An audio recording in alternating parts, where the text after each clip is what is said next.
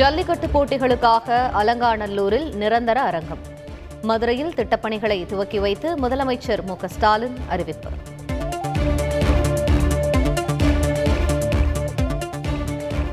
கல்லூரி மாணவர்களுக்கு பிப்ரவரி ஒன்று முதல் ஆன்லைனில் செமஸ்டர் தேர்வுகள்.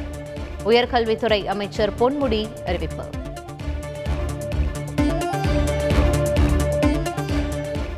கொரோனா தடுப்பு வழிமுறைகளை பின்பற்றி நகர்ப்புற உள்ளாட்சி தேர்தல் நடத்தப்படும். சென்னை உயர்நீதிமன்றத்தில் மாநில தேர்தல் ஆணையம் விளக்கம்.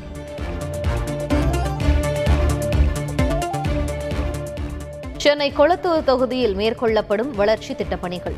முதலமைச்சர் மு ஸ்டாலின் நேரில் ஆய்வு.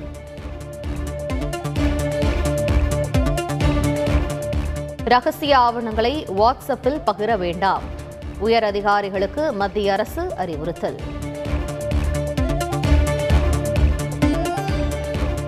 ஒரு சிலரால் தேசப்பற்று மற்றும் தியாகத்தை ஒருபோதும் புரிந்து கொள்ள முடியாது. அமர் ஜவான் ஜோதி அணைக்கப்படுவதாக வெளியான தகவல் குறித்து ராகுல் காந்தி விமர்சனம். இந்தியா கேட் பகுதியில் உள்ள அணையா தீபம் அணைக்கப்படவில்லை.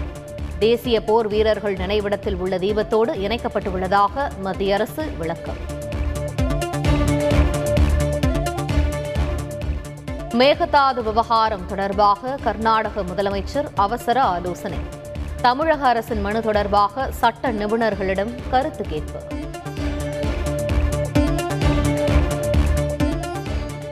நாடு முழுவதும் ஒரே நாளில் மூன்று லட்சத்தி நாற்பத்தி ஏழாயிரத்தி இருநூற்றி ஐம்பத்தி நான்கு பேருக்கு கொரோனா பாதிப்பு. இருபத்தி நான்கு மணி நேரத்தில் எழுநூற்றி மூன்று பேர் உயிரிழப்பு.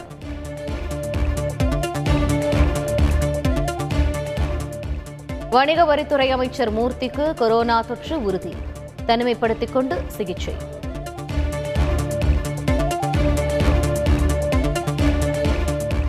முதலமைச்சர் மு ஸ்டாலினுக்கு எதிரான பதினெட்டு அவதூறு வழக்குகள் ரத்து.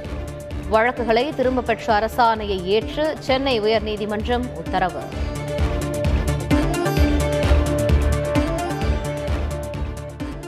திருச்சி கூத்தப்பார் ஜல்லிக்கட்டு கரைபுரளும் உற்சாகம். நானூறு காளைகள் முன்னூறு மாடுபிடி வீரர்கள் பங்கேற்பு.